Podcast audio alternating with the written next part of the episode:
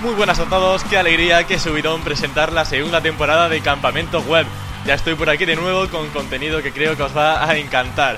Yo sé que han sido dos meses largos, pero ojalá la espera no haya sido en vano. Yo he preparado nuevos temas de los que hablar individualmente y, como no, he estado preparando más entrevistas a grandes profesionales del SEO y del marketing digital. Como adelanto, puedo decir que un gran porcentaje de invitados han trabajado con marcas enormes y que todos conocemos. Vamos a seguir aprendiendo de SEO, de ASO, de copywriting, de analítica web, de neuromarketing, vaya de todo un poco para que nos convirtamos en profesionales lo más completos posible y podamos tener un negocio online sobresaliente. Os debo confesar una cosa también y es que cuando terminé la primera temporada no me esperaba ese aluvión de mensajes para que comenzase la segunda. Así que desde aquí muchísimas gracias a todos por haceros notar en Twitter, en el blog, en correos, porque de verdad que soy un apoyo increíble. Y ahora sí que sí, doy paso al primer invitado de hoy y a la intro que sonará en todas las entrevistas. No sé tú, pero yo tenía ya muchísimas ganas de escucharla de nuevo, así que que comience Campamento Web.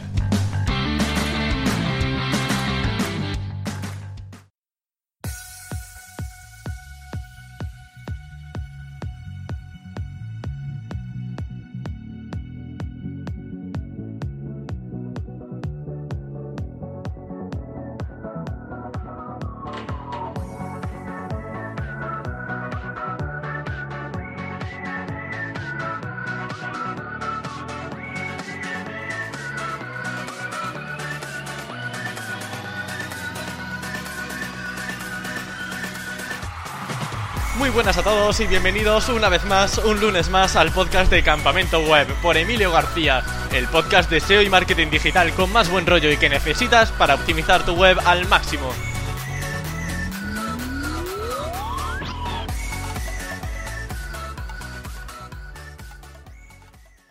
Cada vez escucho que más SEO se convierten en analistas web y el invitado de hoy es uno de esos perfiles que se ha enamorado por la matemática y sobre todo por la evaluación de datos. Adora el SEO, pero siempre con una visión analítica que le permite evaluar y mejorar con cada cambio. Trabaja como consultor SEO y ha impartido muchísima formación en decenas de cursos y congresos sobre posicionamiento web. Vamos a hablar sobre usos poco conocidos en herramientas de SEO, de interlinking, de actualizaciones de algoritmo y, como no, de métodos para ser un poco más analíticos y eficaces en nuestro día a día.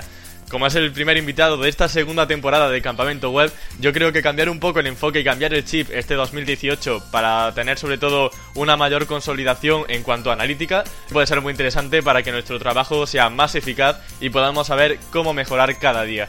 Así que podéis encontrar al invitado de hoy en su Twitter, arroba rafsos, o en su blog, que tiene su nombre. Así que os presento ni más ni menos que a Rafa Sospedra. Muy buenas, Rafa, ¿qué tal estás? Hola, buenos días. Pues aquí estamos, haciendo un pequeño impasse en el trabajo para com comentar cositas contigo.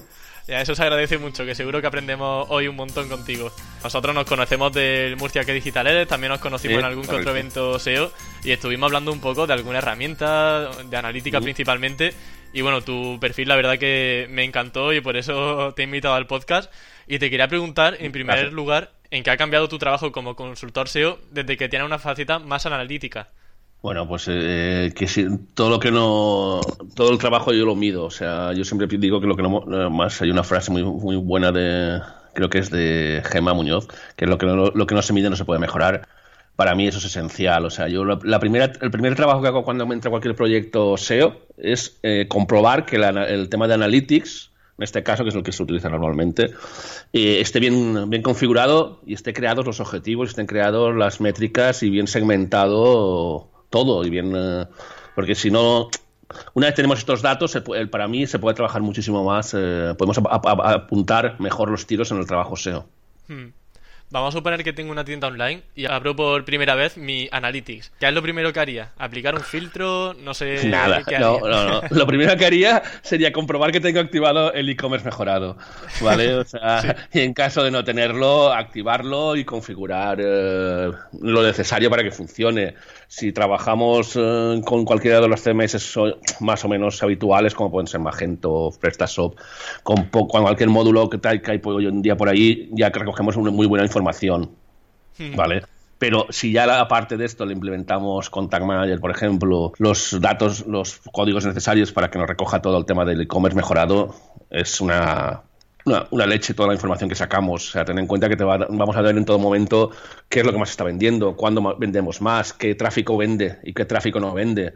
O sea, ya no es el objetivo de solo la página, sino en qué página, en qué página está funcionando. O sea, hmm. es, eh, es, es, necesario, ya te digo, para mí, trabajar un e-commerce sin, eh, sin, tocar lo del e-commerce mejorado. Luego ya crearemos, eh, digamos, mm, objetivos para microconversiones y todo lo que tú quieras, ¿vale? Según el desarrollo del proyecto. Pero lo primero, primero, comprobar que tengas el icono mejorado. Es una cosa que te da por defecto Analytics y no te puedes imaginar los proyectos que nos entran a nosotros en la agencia y, eh, y no tienen ni activado esto. ¿eh? Sí, creo que hay, un, de hecho, una función, como comentas, que es muy, muy desconocida. Y luego, por ejemplo, lo que comentas de Tag Manager, también fundamental.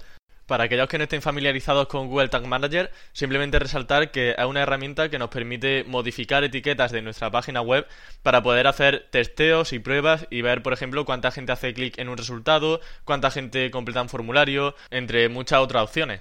¿Podrías devenarnos algún resultado de algún experimento interesante? No, experimentos no. Lo que, porque, vamos, experimentos vamos haciendo ahí cositas. Por ejemplo, ahora estamos probando mucho, que, me, está gustando mucho, el, implementar por medio de Tag Manager el tema de eh, que me agrupe en Analytics eh, por categorías. O sea, tanto en un e-commerce como en un blog. O sea, que ya las páginas, los resultados, me los mida ya no solo por la, cada página de las visitas que tienen, sino cada grupo de categoría ¿vale? Todos los artículos de ese blog, realmente el, eh, el, tráfico que tienen y la conversión que tienen. Al crear esta agrupación, pues la verdad es que ves un poco el interés de tus, eh, de tus visitas, hacia dónde se está orientado tu público. Ah, ostras, no se me había ocurrido, vamos. Es muy interesante porque, claro, podemos tener un blog multitemático con diferentes categorías y saber exactamente cuál es la categoría predominante, cuál es la de mayor interés y analizarla con todos los artículos que, que engloba esa categoría. Exacto, y por medio de Tag Manager, aunque no tengamos la. Porque si tú dices, bueno, pero si tengo en la URL, tengo el nombre de la categoría, lo puedo medir con Analytics creando filtros, correcto. Pero si no lo tenemos, porque hoy en día es muy, habitual eh, por hacer más amigables las, las URLs en muchos e-commerce, y en muchos e-commerce y en muchos blogs, no tener el nombre de la categoría puesto, pero, por medio del Tag Manager, eh, localizando la, la tag o la clase de, de, esa categoría, podemos hacer que nos lo agrupe. Entonces, ya te digo, en un e-commerce ves qué, qué, categorías te vende más, porque tú puedes saber qué producto estrella tienes, pero es que a lo mejor una, nos pasa esto como, yo siempre lo, lo, comparo con el long tail. A lo mejor eh, tenemos un producto estrella, pero a lo mejor tenemos muchos productos dentro de una categoría que convierten a una categoría en, en estrella. Claro. ¿Sabes? Qué bueno, qué buena idea. Y de Tag Manager, lamentablemente hay muy poca información, hay pocos tutoriales, al menos por lo que yo he visto. Y bueno, configurarlo puede ser más o menos sencillo, porque al final sí que hay algunos paso a paso en, en algunos blogs. Pero a la hora de ver resultados, tenemos que usar Analytics, por ejemplo, ¿no? Sí, bueno, tú, ten en cuenta que lo que implementas en, en Analytics Luego, lo eh, según eh, lo que hayas implementado con Tag, Manager, lo ves en, diferentes sitios de, Analytics. O sea, tú realmente con el Tag Manager lo único que estás haciendo es implementando los códigos para verlo en Analytics. Lo ves igual que si hubieses creado, si hubieses utilizado Analytics solamente. Hmm. Tienes que ir a buscar, si has creado un, evento, verás eventos. Si has creado una agrupación de contenido, verás una agrupación de contenido. Si has creado un objetivo, tendrás que ir a objetivo. O sea, que el Tag Manager realmente lo único que hace es facilitar la implementación. Eso es de, estos, de estos pasos. Eh, quería resaltarlo porque sé de mucha gente que me ha preguntado, bueno, Emilio, ¿y yo dónde veo resultados? Porque entro en Tag Manager, pero no veo ningún panel de estadística. Entonces... Tag Manager, no confundamos, no, es, no nos va a dar los resultados allí, tenemos que ir al sitio. Ten en cuenta que con Tag Manager yo puedo poner también los códigos de conversión de AdWords, los códigos de conversión de, de Facebook, puedo poner eh, hasta, hoy, hasta... Nosotros estamos ahora poniendo las etiquetas hreflang por medio de Tag Manager eso no nos da ningún resultado, digamos, en Analytics, pero sí que nos da una facilidad de trabajo. No tengo que ir eh, página a página implementando un, un hreflang, sino que lo hago por medio del Tag Manager. Y si en lugar de una tienda online propiamente dicha hablamos de una web de AdSense o de afiliación, ¿Las métricas a analizar serían iguales o habría variaciones? Teniendo en cuenta, por ejemplo, eh, yo tengo algún proyectito de estos que hacemos para experimentos, que digo yo. Siempre tienes ahí haciendo pruebas y metes afiliación. Pues ahí, a mí, por ejemplo, lo que me gusta medir son eh, los clics donde se producen. O sea, qué clic, qué sitios son, eh, qué contenidos al final son los que consiguen más clics. Para eso que medimos, pues cada clic que se realiza en cualquiera de los enlaces que tenemos de afiliación. Hmm. O cada clic que, se realiza en un anuncio de AdSense. Luego eso lo traslado a un Analytics, me ha permitido saber qué tráfico, qué campaña o qué red social me ha convertido más al final de mes. No puedes medir la conversión final porque el enlace de afiliado o el enlace de, de AdSense te, va a otra página, digamos. Pero sí que, sí que puedes medir el clic en, el, eh, en, tu web. Claro, ahí por ejemplo pues tenemos eh, nuestro espacio de trabajo, ¿no? Y por ejemplo pues ya una vez tenemos el container name para hacer como un mini tutorial así hablado, tenemos como una tag, en esa tag diríamos nuestra, digamos como nuestra prueba, pondríamos los firing triggers y ahí pondríamos ya aquellas métricas que, queremos... El que queremos medir, donde queramos orientar, lo que queramos medir, si queremos medir, por ejemplo, nosotros con Tag Manager también estamos, estamos utilizando bastante para el tema de un formulario que tiene X campos, pues medir qué campos realmente son los que rellena el usuario si tú tienes un formulario con 10 campos, a veces es excesivo, pero a veces existe por, necesidades, pues eh, con Tag Manager estamos midiendo si realmente los campos que no se rellenan. ¿Para qué? Para luego ir, limpiando ese formulario y adaptando un poco las necesidades del usuario. Qué bueno. Y bueno, tenemos un montón de trigger configurations, digamos, configuraciones para estos activadores. Y por ejemplo, el que comentaba de. Lo digo para que la gente pueda accionarlo en cuanto escuche este podcast. Dentro de Tag Manager Mm, corrígeme si me equivoco, sería configurar eh, dentro de una página de URL, en este caso que contenga, por ejemplo, si estamos en la página de un videojuego, que sea en esa URL y que se active cuando eh, el clic de la URL, por ejemplo, termine en tal referido o que contenga tal elemento, porque eso en Amazon.com, por ejemplo. No sé si me equivoco o sería ese el paso. Sí, sí, podría, ese, de esa forma podrías hacerlo y aparte hay veces que puedes hacerlo por... Eh, o sea, por, por decir que sea, ya no segmentar tanto, porque a lo mejor tienes 15 enlaces dentro de la. Envías, igual lo envías a Amazon que envías a otros. Pues a lo mejor pones que sea un, un enlace saliente, ¿vale? Ahora no recuerdo exactamente la, clase que es, pero se puede hacer. Vale. También he escuchado en tu entrevista con David Ayala que te gusta enlazar Screaming Frog con Analytics. ¿Es fácil enlazarlo? Sí, es facilísimo. O sea, no tienes que hacer más que decir, te da la opción eh, de enlazar con la API ¿vale? Y te, te, pide los accesos como cualquier eh, página. Cuando vamos muchas veces en cualquier página que nos dice, ¿quieres eh, enlazar con da, permisos? Te abre la ventanita, te pide el usuario contraseña de Google, te sale lo de, esta herramienta quiere acceder a, su cuenta. Le dices que sí y ya está. Entonces te salen todas las cuentas que tengas con ese correo. Tú seleccionas la de, esa, la de ese proyecto que estés en ese momento crawleando. Y para mí es una métrica que es muy, muy buena. Porque que te diga, Puedes decirle, oye, dime, en los tres últimos meses, ¿qué páginas de mi web no han recibido una visita por tráfico orgánico?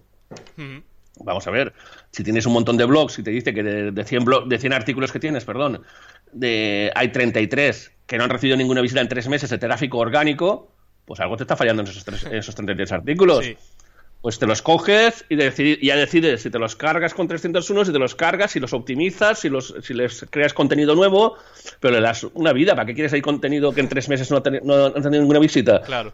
Por no, es que no está ni posicionado, porque si no ha recibido ninguna visita, pues entonces ya detectas tú eh, las necesidades de ese. Porque, por ejemplo, esa información Analytics no te la da. Analytics te da las que han recibido visitas. Es verdad. Como tenga, como tengas muchas, ¿qué vas a hacer? ¿Te lanzas el listado del Sideman, por ejemplo, y las Analytics y las cruzas? No, esto es más rápido, esto te lo va a decir él. Claro. Aparte, te dice las, las, que han tenido una visita, las que han tenido dos, lo que tú quieras. Qué bueno. O sea, para mí es una información muy buena para limpiar contenido de baja calidad o, el team content que está tan, tan de moda ahora. Principalmente esta es la utilidad que le dan, ¿no? ¿Se te ocurre alguna que otra más o con esta nos quedamos? En eh, ¿Pero que con Screaming Frog o con Analytics? sí, Screaming Frog con Analytics no, vamos a ver, yo para, en este caso la utilizo solo para, con Analytics la utilizo para, para este, este tipo de cosas. Vale. Vale, con Analytics. Luego Screaming Frog la puedes utilizar para muchas más cosas. Pues vamos a ello. con Screaming Frog, ¿cuáles son esas funcionalidades que más te gustan? ¿Qué más me gusta? Pues mira, enlazarla también con Search Console. Es lo mismo. Este es una forma muy fácil de ver, eh, sacarte toda la información de, del Search Console y ver el CTR. ¿Vale? O sea, lo ves todo en Excel, lo ves todo cuadrado. Otra ventaja que tienes es que tú te puedes ir de esta forma te vas bajando todo el historial y te lo vas guardando. Claro, al final con, tiene un montón de con los crawleos. Sí. Claro. Y luego puedes comparar. Tú ten en cuenta que un crawleo que tú te bajes hoy, tú te lo guardas y dentro de 3, 4 meses puedes ver si tienes algún, no sé, por ejemplo, por decir algo, algo que te esté fallando, alguna puedes, cuando has hecho una migración, te lo puedes tener guardado y eh, cargas el de hace tres meses y ves qué es lo que has modificado. Los mm. puedes cruzar. Claro, y puedes ver si ha tenido un mayor impacto o menor impacto, por ejemplo, en CTR que comentaba antes. Exacto. Qué bueno, Rafa, madre mía, estoy aprendiendo contigo.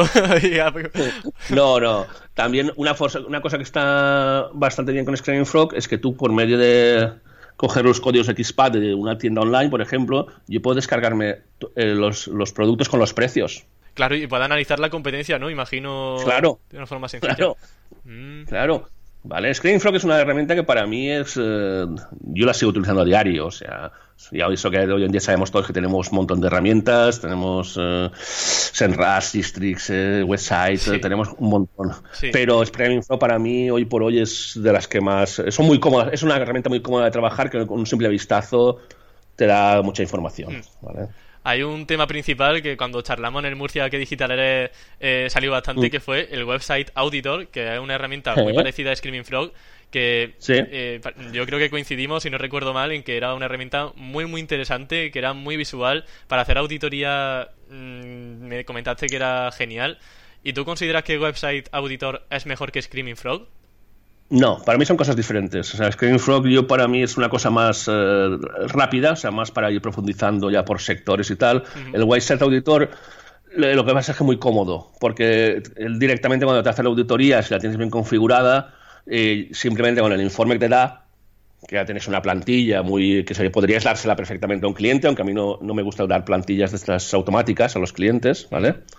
Yo creo que las auditorías hay que profundizarlas más, pero para mí, para el trabajo, para ver un primer inicio de trabajo, ya me destapa muchas cosas. O sea, ya simplemente viéndola, yo ya veo lo que él está destacando como errores, con lo cual luego ya puedo profundizar, independientemente, por ejemplo, con Screaming Frog en esos errores que él me ha detectado directamente. Mm. Aparte que toca muchos más puntos, por ejemplo, que Screaming Frog. ¿eh? Por ejemplo, el tema del contenido tiene una parte de Content Analysis para ver un poco el TF y el ITF. El TF y el TF mm. que funciona muy, muy bien. O sea, y, es, y, tener, y hay que tener en cuenta que es una herramienta para mí... Eh, que tiene un pago anual y luego, y luego tienes un mantenimiento por las actualizaciones, con hmm. lo cual es una, se convierte en una herramienta bastante asequible eh, y te da mucha información, lo que tú me estás diciendo. Eh, no llega al nivel, podríamos decir, de las, de las bestias pardas, como puede ser SafeCont, ¿vale? Pero también hay que tener en cuenta muchas veces que tenemos que saber qué, qué nivel de proyecto tenemos para aplicar una herramienta u otra. Claro. A, mí creo que me costó además 49 dólares, si no recuerdo mal, porque pillé una... una sí, un descuento. una oferta. Sí. Pues si algún oyente está escuchando esto y quiere la de Website Auditor, sin afiliado ni nada, en Absumo había una oferta bastante buena y yo la pillé de allí. Así que para toquetear y todo eso y probar al menos la herramienta, a mí personalmente me, encanta. Yo compré la, la, suite completa, que tienes el Website Auditor, el Run Tracker, el SEO Speak y tal. Y, eh, eh, me, llamó mucho la atención que les mandé un correo pidiéndoles un descuento, en plan de voy a llorarles un poco a ver si, si me mandan algo, en plan de eh, doy clases de SEO, tal, para recomendar a mis alumnos, tengo un blog, tal, no sé. Bueno, digo, a ver si siempre cuela, siempre, a veces lloras un poquito y te dan algo. Y en este caso se portaron muy bien porque me dijeron, mira, espérate a tal fecha, no recuerdo exactamente la fecha, porque lanzamos una oferta del 70% del precio. Y me esperé. ¿no? sí, sí, la compré en esa oferta y luego pues ya pues, todos los años la estoy renovando. Qué bien. Pero son muy amables en ese sentido. Luego, de otra forma, si el que quiere profundizar un poco más en, esta, en la herramienta, en el Power Suite, voy a hacerme un poco de, publicidad. Ayer publiqué un, artículo sobre dicha herramienta en el blog, de lo que va a esta web. Pues nos vamos todo ahora al, Rafa, al blog de Rafa Sospedra a ver, qué nos cuenta. Ahora me petáis, ahora me petáis el servidor. el servidor, vamos, roto. Rafa, hay otra herramienta también en el Power Suite que comenta que es Rank Tracker. Y me estuviste comentando que la usas, por ejemplo, para Keyword Research. ¿Podrías comentar un poco en qué consiste este método? Sí, tú ten en cuenta que es una herramienta que te permite enlazarla, sacar la información eh, con de Google AdWords, o sea, perdón, del Keyword Planner, ¿vale? De Google, te permite enlazarla con ella, te permite sacar información de Analytics, te permite sacar, con lo cual simplemente poniéndole la URL de, tu, de la web que vas a trabajar, si ya está lanzada, te da mucha información, porque te va a decir eh, keywords que estás trabajando, y si no, te va a permitir eh, o sea, ir buscando por palabras te permite etiquetar los grupos de palabras. O sea, al final luego todo esto lo, extrapolas a una Excel y tienes ya un estudio muy detallado en cuanto a keywords. Hay que trabajarlo, ¿vale? Te permite enlazar con otras fuentes, con Bing, te permite enlazar con diferentes fuentes de, de trabajo, ¿vale? Entonces, y la, aparte la ventaja que yo le veo también es que eh, tú puedes monitorizar la posición de, con el Run Tracker, la, la, posición de diferentes palabras del proyecto totalmente gratuito. O sea, lo único que necesitas son una cierta cantidad de proxies, que todos sabemos que los proxies son bastante económicos. Sí. Y unos, unos cuantos captcha, que también son económicos, y a partir de ahí no tienes límite. Tú puedes poner todas las palabras que tú quieras para tu proyecto, te va a, seguir una evolución, te va a seguir una... Porque sí que es verdad que Sistrix en RAS funciona muy bien, todos lo sabemos, pero ¿qué ocurre? Que para proyectos que son un poquito, que no son muy, muy grandes, se quedan un poco, hay palabras que no las detectan, o para el tema local. Aquí tú vas a poner las que tú quieras, o sea, vas a poner las, que tú quieras, vas a poder ir añadiendo, quitando, y todas estas palabras las tienes, las vas a sacar del keyword research que has hecho con ella. Voy ahora con una pregunta un poco directa, ¿vale? ¿Cómo son tus paneles de Google Data Studio? Porque volvemos al tema de la analítica, de la herramienta. ¿Usan más de uno? ¿Podrías comentarnos algún patrón, a lo mejor, o consejo que siga en todos esos paneles? Que es una herramienta que nos permite visualizar datos, como por ejemplo los que extraemos de Google Analytics. Sobre todo, aplicar la tendencia. En todas las métricas que yo pongo, van siempre van en, tendencia, ¿vale? O sea, me refiero yo que siempre va con la comparativa de los últimos seis meses. Yo siempre digo que la analítica son números, pero la analítica, como los números en la contabilidad, se pueden manipular y no sabemos si son buenos o malos si no tenemos una tendencia. Eso es mm. básico en analítica. Entonces, nosotros en Data Studio tenemos siempre un, primer cuadro que es básico, que digo yo, que es el, que, el primer mes el que envías antes de cuando estás aún haciendo la auditoría y tal, es el primero que ofrecemos al cliente. Pero luego cada, cada por lo que tú me dices, si tenemos diferentes paneles, luego cada panel lo vamos adaptando al proyecto. Porque cada proyecto puede tener unas métricas o unas KPIs diferentes. Aunque muchas, si es un e-commerce, muchas coinciden, pero dentro de los e-commerce añades unas KPIs u otras. Entonces tenemos un informe básico y en el, primer, el primer comentario con el cliente, conforme vas hablando con el cliente, le vas añadiendo lo que el cliente tiene interés en conocer. Una cosa son lo que nosotros eh, muchas veces, porque el cliente es así, consideramos que es relevante, pero también es verdad que muchas veces te encuentras con que, aparte de lo que tú consideras relevante, el cliente tiene unas necesidades o quiere unas, pues lo vamos adaptando el informe. Con lo cual, el informe, cada eh, panel de Data Studio, lo normal es que a los 3-4 meses de estar trabajando sea totalmente diferente unos de otros. ¿Y ese informe básico que comentaba, qué métricas suele tener en cuenta? Aparte de que luego le hagas un pequeño resumen, que normalmente lo haces cuando hablas con él y tal, pues lo, básico. O sea, eh, todo basado en tendencias, pero bueno, sesiones, conversiones. Eh, siempre, aunque trabajamos nosotros, lo que más lo ofrecemos es el tráfico orgánico pero también le pones la tendencia en su tráfico total, le puedes poner, utilizamos también el, CTR de, de, Search Console en el mismo panel, lo enlazamos para ver la mm. evolución de ese CTR, para ver si hay una evolución en el CTR o no, que también es una cosa bastante interesante de monitorizar. Sí. Eh, el tipo de, de tráfico que, recibes, el tipo de buyer persona que tienes. Para eso utilizamos los datos demográficos de Google Analytics, por ejemplo, porque yo pienso que es bastante interesante saber si son hombres, mujeres, la edad para el tema de la redacción de los contenidos, hmm. porque no es lo mismo una persona que otra, y sobre todo al final los objetivos que tiene cada cliente. Yo tengo, te puedo asegurar que tengo clientes con los que tenemos trabajando mucho, tiempo que al final te dicen, oye, a mí no me pongas tanto rollo. A mí me mandas la última hoja del informe donde me estás diciendo la conversión que ha habido y me quedo tan ancho. ¿Vale? Hmm. Pero al principio pues le damos toda esa información.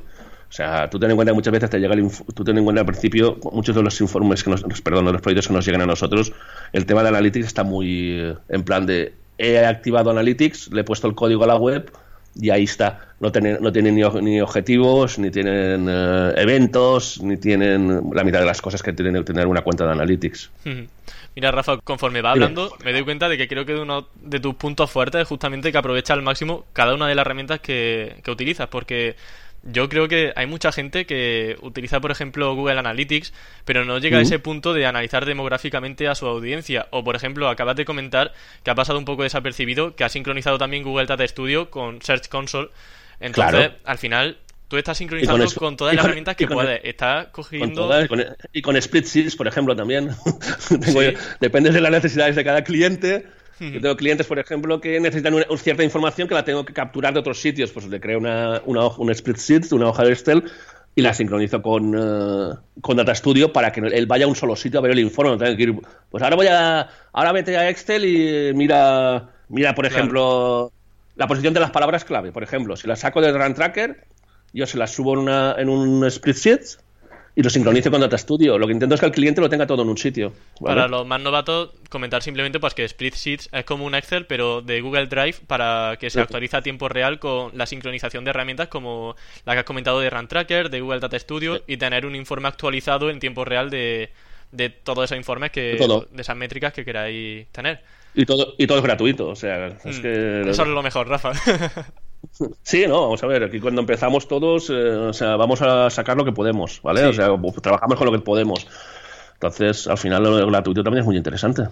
Genial, Rafa. Pues bueno, la parte de analítica yo creo que ya la podemos dejar zanjada por aquí porque hemos hablado de, yo creo que herramientas principales y muy conocidas y con usos que no son tan típicos como los que has comentado. Y vamos a ir ahora para ir cerrando eh, un poco ya tema de SEO on-page puro y duro. Eh, te quería preguntar sobre enlazado interno, porque yo soy un fanático del interlinking y te quería preguntar si sigue alguna pauta a la hora de, enlazar internamente o si sueles ponerlo según se te viene a la cabeza con eh, sentido común simplemente. Mira, yo al principio cuando cogemos un proyecto es a, a nivel de nos hacemos un listado de las eh, vamos a ver de las páginas que tiene posicionadas y tal y empezamos a enlazar jugando con esa pauta, o sea, lo que más, más posicionado está, si tiene, si no tiene interés en que esté posicionado, o sea, le metemos enlaces, si tiene, eh, si tiene, y si lo que realmente hay páginas que a veces están posicionadas y no tienen interés de conversión, pues las utilizamos para sacar enlaces internos a otra página que sí que nos interese. Luego sí que trabajamos mucho el tema de mirar o bien el, el DA y el PA o bien el Utilización Flow, ¿vale? De Majestic o el, el, el- el rating dominio de, de rating, según sí.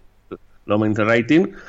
Y eh, lo que hacemos es listar todas las páginas de la web y ver cada una, cada página lo que tiene, o sea, el, el valor que tiene.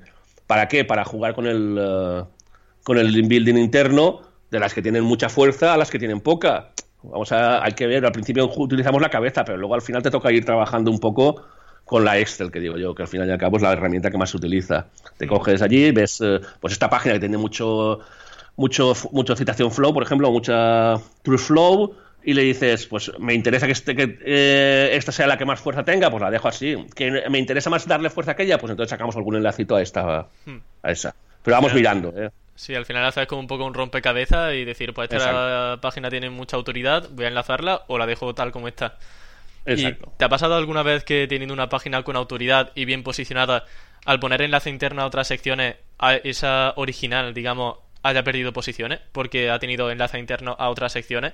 Porque a lo mejor, te lo comento sobre todo de cara a hacer un uso abusivo de enlazado interno. ¿Hasta qué punto puede ser perjudicial obsesionarse con voy a enlazar internamente para mejorar el rastreo, para mejorar la autoridad y que todo como se diluya perfectamente? ¿No has tenido alguna experiencia negativa en este sentido? No, sinceramente no. O sea, también es verdad que voy muy, eh, soy muy de, yo soy muy de poner enlace interno, ¿eh? o sea, soy mucho más, pienso que favorece mucho el trabajo de, de- de posicionamiento, Sí. pero no he tenido, así de- también es verdad que si, si una página la tengo posicionada pone keywords, no le saco enlaces con esas keywords, ¿vale? Con lo cual pienso que le ayuda mucho. Sí que, sí que el caso que tú me comentas me ha pasado de una página que esté posicionada con esa keyword, no interesarme y entonces sacarle enlaces desde esa, desde esa keyword que estaba posicionada a otra página que que me interesaba subir. Sí, pero ¿no ha bajado la original o sí? Abajo la original al final. Pero Vale. también, también tampoco te puedo decir que sea por eso exactamente, porque la otra que me interesaba, que le he sacado key- eh, enlace con el anchor de esa palabra clave, también la he dopado por otra parte, Hmm. externos. ¿Sabes lo que quiero decir? Entonces ya no. Pero yo pienso que puede ser por eso, ¿eh? O sea, que si tú le estás diciendo a Google, yo estoy posicionado por, eh, por perros, y, se sa- y de- en esta página y, de esta, y yo saco enlaces por perros a otra que, a la que quiero posicionar, que hablo de lo mismo, pues al final yo creo pienso que Google al final también entiende que tú lo que quieres posicionar es la otra. Hmm, Sí. Y tú que has tenido muchos clientes, imagino que también has tenido que lidiar con bajadas de posiciones causadas tanto por parte de Panda como por parte de Penguin, si no me equivoco. Sí, alguna que otra. ¿En qué dirías que se diferencia fundamentalmente en un filtro de Panda y una penalización de Penguin?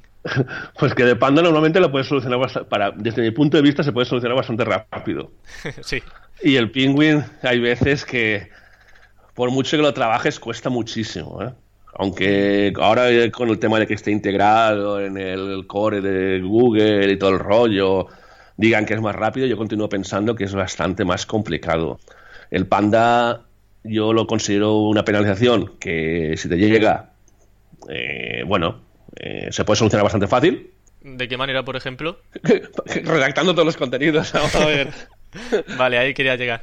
Simplemente si te, ha afectado por el tema dentro del Panda, te ha afectado porque te has copiado los contenidos, la única solución que vas a tener, además yo solo he vivido en propias carnes, ¿vale? Hmm. Siempre cuento la misma anécdota, yo cuando monté rafasospedra.com hace dos, tres años, más, tres, cuatro años, eso que vas con prisas y copié textos de por ahí. O sea, que dices, oye, a mí lo que me interesa tener por aquí, pam, pam, pam. Me posicioné muy rápido, pero me pegó una hostia muy grande, con perdón de la palabra. sí. Pero la, verdad es que cambié todos los textos, me dediqué a cambiarlos y en poco tiempo había vuelto a subir. Y en cuanto a Penguin, ¿cuál dirías que son las penalizaciones, bueno, las causas? Las causas en Penguin, pues mm. vamos a ver. no te, que como te meto muchos enlaces y estos de baja calidad te van a, violar. ¿eh? O sea, esto es, de cajón, ¿vale? O sea, ten en cuenta que. para que yo siempre digo lo mismo, ¿vale? En esto del building estamos siempre en la misma pelea. Eh, ¿Los enlaces eh, de baja calidad funcionan? Sí. ¿Vale? Mientras no te pille. Yo siempre digo que Google es una herramienta. No, está en posición de la verdad al 100%, porque tú te ves a algunos proyectos que tienen un montón de enlaces de baja calidad y están ahí arriba. Sí. Depende también a lo mejor un poco de la permisión que tenga Google en cada sector, ¿no? Porque a lo mejor no es igual en todos los sectores. Hmm. En cada sector, y vuelvo a decirte, para mí lo básico es que es una herramienta. O sea, es que lo que no queremos entender, aparte de que tengan a la gente revisando, ¿vale? Pero para mí es una herramienta. Y hay veces que te los detecta y hay veces que no, porque tenemos ahí las, las típicas páginas de Penguin de cerrajería 24 horas, que te ves que todas tienen la cerrajería en Valencia, cerrajería en Valladolid, cerrajería en Madrid, eh, todas con el mismo contenido y están ahí en primeras posiciones. Vamos a ver, estos, esos, se merecen un pandazo, pero bueno, están ahí. Hmm. Y en Penguin pasa lo mismo. Eh, lo normal es que si te, pilla porque te ha detectado un montón de enlaces entrantes de baja calidad, yo pienso que te pilla más si te los han metido todos de golpe, ¿vale? Se hmm. ven que te pegas un subidón y te detecta o te hacen una revisión manual. La ventaja de la revisión manual es que te avisarán. Claro, en automática saber por qué y... En, en automática nos encontramos muchas veces con el problema de que ves que te has pegado la leche y hasta que detectas si es pingüino o si es panda, pues tienes más problemas. Exactamente, por eso quería hacer como esa pequeña diferenciación entre panda o penguin, que sé que es algo bastante básico, pero bueno, nunca viene mal recordarlo y además ha dado algunas puntualizaciones que creo que son bastante interesantes. Y Rafa, el SEO lo es todo, ya para cerrar eh, la entrevista. Para mí sí. A, veces se consigue tráfico, pero no sé si coincidirás conmigo en que hay algo aún más importante que es la propuesta de valor, a lo mejor tener un buen precio. Pero como, como no me puedes refutar y puedes decir, pues Emilio, no tienes razón. Vamos a ver, para mí, para mí el SEO es muy importante porque yo para mí el, SEO lo es, todo en el sentido de que a mí yo el, SEO, aparte de, siempre digo que aparte de mis trabajos, es mi hobby, ¿vale? Es, uno, es un, un, valor añadido mío, pero también es un problema para mí, porque yo, para, yo siempre estoy haciendo cosas de SEO. Pero sí que es verdad que yo te puedo traer mucho tráfico, que es lo que muchas veces le tienes que explicar al cliente, que yo te puedo traer tráfico, pero el tráfico no lo es todo. O sea, si yo te traigo tráfico y tus precios están un 20% más caros que los demás, no vas a vender nada. ¿Vale? Mm. No es la primera vez que nos pasa, que le hemos aumentado. Igual que hay veces que el SEO no consiste en traer tráfico. Yo pienso que el SEO para, no nos equivoquemos, no consiste en traer tráfico, sino traer un tráfico de calidad. Exactamente. Nosotros, nosotros, tenemos un cliente ahora, que siempre pongo el mismo ejemplo porque es que es de cajón, que el tráfico en los últimos seis meses realmente no ha subido. O sea, se ha mantenido más o menos en la, misma, línea. Pero las ventas han aumentado entre un 20 y un 30%. Hmm. Y el cliente no está contento porque no suben las visitas. Pero vamos a ver, señor. que aquí no con el SEO, yo, que yo si fuese por traerte tráfico, yo te puedo tener tráfico y más tú lo sabes, eh, a mogollón. Hmm. Pero no consiste en tener, yo pienso que el SEO hoy en día no consiste en tener tráfico por traer tráfico, consiste en tener tráfico de una calidad y que al final convierta el objetivo que tenga cada web. Hmm. Eso es lo que muchas veces tenemos que vender a, a, los clientes, que a veces no lo acaban de entender. Haces complicado, ¿no? Exactamente. bueno, Rafa, pues la verdad que es un gusto escucharte porque yo conforme iba respondiendo, yo todo el rato asintiendo, sí, sí, tienes razón, tienes razón. porque es que de verdad que ha sido un descubrimiento muy grato eh, conocerte y tenerte aquí en la entrevista. Pues de verdad no has defraudado en absoluto. Así que muchísimas gracias porque ha sido increíble tenerte aquí. Me alegro que te haya gustado, ya sabes que cuando, cuando quieras charlamos estamos para eso. Y cualquier ayuda que te pueda echar, aquí estamos. Genial, Rafa, pues muchísimas gracias. Un abrazo. A ti. Hasta luego, Emilio. Un placer. Y ahora sí podemos dar por estrenada esta segunda temporada de Campamento Web. Muchísimas gracias por estar ahí. Ya sabéis que a Rafa lo podéis encontrar en rafasospedra.com. Y en cuanto a mí, podéis seguirme también en Twitter, arroba campamento web, en el blog campamentoweb.com Y si te ha gustado el podcast o tienes alguna sugerencia para poder mejorar en el siguiente episodio, te agradecería que nos diese una valoración en iTunes para poder mejorar y sobre todo conseguir un poco de visibilidad, que al final las reseñas sinceramente ayudan bastante y nunca viene mal una. Así que nos escuchamos el próximo lunes con muchas cosas nuevas que contar y sobre todo que aprender. Hasta la próxima. Tú piensas que hacer un no tiene complicación y sueñas con hacer cuatro, qué gran equivocación. No ves que este año no has empezado a trabajar, verás cuando instales WordPress te dará pereza empezar. Quiero rankear, quiero rankear un contenido, 40 enlacillos hay que comprar. Si crees que esto llega a su fin, no veas lo que va a venir. Ahora hay snippets, anuncios de AdWords, voy a morir. Los SEOs son muy felices, les gusta posicionar. Google está muy triste porque le hacemos Black Hat. Mi SEO ahora mismo el mejor parece ser, pero si a Google le apetece, a mí me hará desaparecer. Ya voy a bajar, ya voy a bajar. Ahora hay más AdWords, nuevos rich snippets, no parará. Si crees que esto llega a su fin, no veas lo que va a venir. El tráfico orgánico en 2018 será un festín. Si quieres subir, si quieres subir, escucha este podcast que empieza ahora, te hará feliz. Si crees que esto llega a su fin, no veas lo que va a venir. Nuevos programas, grandes entrevistas, te espero aquí. Si quieres subir, si quieres subir, escucha este podcast que empieza ahora, te hará feliz. Si crees que esto llega a su fin, lo que va a venir. Nuevos programas, grandes entrevistas te espero aquí. Nuevos programas, grandes entrevistas.